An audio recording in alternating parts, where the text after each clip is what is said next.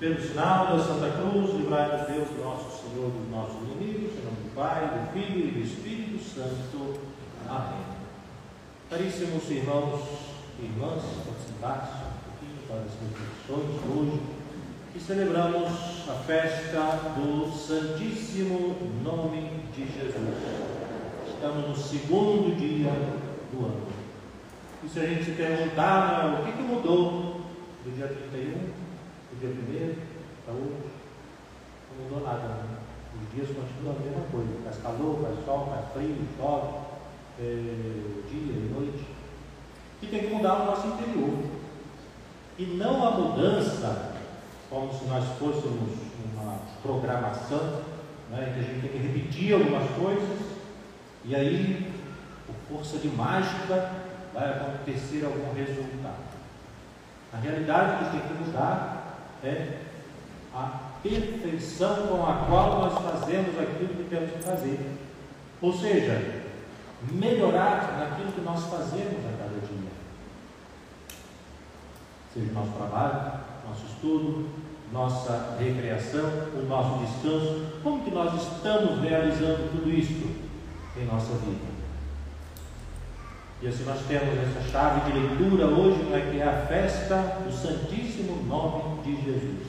Tudo fazemos em nome de nosso Senhor Jesus Cristo. É neste nome nós encontramos a eficácia de nossas ações. Às vezes nós somos enganados né, pelo nosso orgulho e achamos que nós vamos fazer alguma coisa boa. Quando na realidade o que acontece é Deus realiza o bem em nós. É importante deixar que Deus tenha espaço na nossa vida. E aí sim, a eficácia das nossas ações, o bem que nós vamos fazer, é Deus que realiza em nós. Se a gente olha na, na história da igreja, né, nenhum herege, isso é curioso, nenhum herege começou lá a sua doutrina, o seu, o seu pensamento, com a intenção ou com o objetivo de fazer algo pior do que estava sendo feito, de buscar a tibieza, de ser mais frio. Se a gente for olhar na história igreja, todo herege, todo sistemático, toda pessoa que quis, ou melhor, toda pessoa que acabou se separando da igreja, o objetivo era fazer algo conforme, né, melhor, fazer algo diferente do que essa igreja está fazendo, porque eu estou sendo iluminado para fazer algo diferente. Aí temos o grande exemplo de Lutero. Né? Lutero, ele com toda a razão, quem é professor de história né, sabe bem, isso, com toda razão, ele criticou lá certas coisas na igreja, é, que havia assim, certos abusos terríveis. Então, ele não fez uma heresia porque estava querendo fazer algo é, de ruim, fazer algo longe de Cristo. Então, ele queria fazer algo mais rígido, mais perfeito. Mas ele errou por quê? Porque o centro de seus pensamentos, a eficácia dos seus pensamentos, a eficácia de suas ações não estava sendo colocada em Cristo, mas em si mesmo. Porque eu estudei, porque eu pesquisei, porque eu refleti, porque eu meditei, então eu, contra tudo e contra todos, me oponho para mostrar a verdadeira igreja de Cristo, porque essa não é a verdadeira de Cristo, esta é a adúltera. Assim dizia ele nesse reflexo da igreja de Roma. Porque ele estudou lá em Roma, então acabou vendo algumas coisas não muito agradáveis naquela época. Então o erro de Lutero foi exatamente ele viu a eficácia em si mesmo. Se esqueceu que Cristo e igreja são duas coisas inseparáveis. Se esqueceu que é impossível nós buscarmos a glória de Cristo sermos detratores da igreja. E aí a gente vê como foi depois se dividindo. Olhando, portanto, esta unidade, né, um santo que falava muito desta unidade de vida, era São José e Maria, E ele exatamente mostrava isso, né? Tudo que eu faço é ação de um filho de Deus. Olha só como nós temos dignidade. Nós não somos filho de um príncipe é, humano ou de uma pessoa muito rica em bens materiais, nós somos filhos do Criador e Senhor de todas as coisas, somos irmãos de nosso Senhor Jesus Cristo. Olha a nossa dignidade, dignidade que foi nos concedida gratuitamente pelo Santo Batismo. E daí esse pensamento que vai unir toda a nossa vida. Tudo que eu faço é ação de um filho de Deus. Se eu estou almoçando, é um filho de Deus que está almoçando.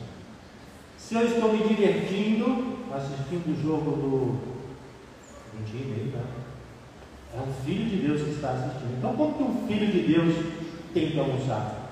Como que um filho de Deus tem que se divertir?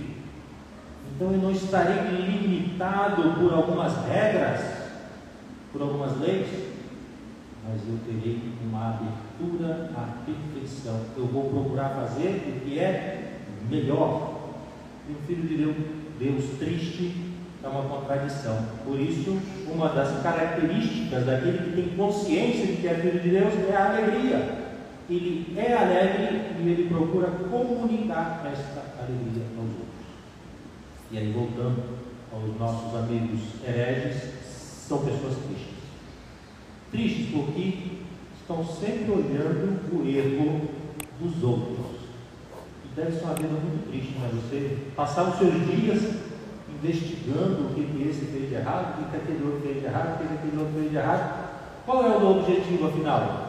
É a perfeição ou é olhar o erro dos outros? Transformemos, portanto, caríssimos irmãos e irmãs, da nossa vida. Né? Procuremos esta perfeição, esta unidade de vida, tendo como objetivo nosso Senhor Jesus Cristo, nosso único Senhor e Salvador. E um modo muito prático de fazer isso nós seguimos o exemplo de São, de São Bernardo, né, que foi um dos que difundiu esta devoção ao nome de Jesus, ao Santíssimo nome de Jesus, que seja este nome a palavra mais frequente em nossos lábios. Quantas palavras a gente fala num dia, né? É, nem digo palavras más, porém são palavras que não trazem uma, um crescimento espiritual. No entanto, quando pronunciamos o nome de Jesus, nós renovamos a nossa fé, nós renovamos a nossa esperança, nós abrasamos o nosso coração com a caridade. Que este nome esteja sempre presente, nos momentos de consolação para agradecer, nos momentos de dificuldade para pedir, nos momentos em que nós nos sentimos é, sobrecarregados, como um alívio, no momento de doença, como um remédio que vem para nos aliviar. Quando nos encontramos com alguém que está em dificuldades, também um nome que possa levar à consolação para o nosso próximo. Que este nome, portanto, seja o nome mais pronunciado neste ano de 2022, pois neste nome nós encontramos a salvação, nós encontramos a redenção. Peçamos, por intermédio de Nossa Senhora, ela e melhor do que ninguém, né, se pronunciava este nome que ela nos ensine a pronunciar este nome com o mesmo amor que ela sempre pronunciou. Louvado seja nosso Senhor Jesus Cristo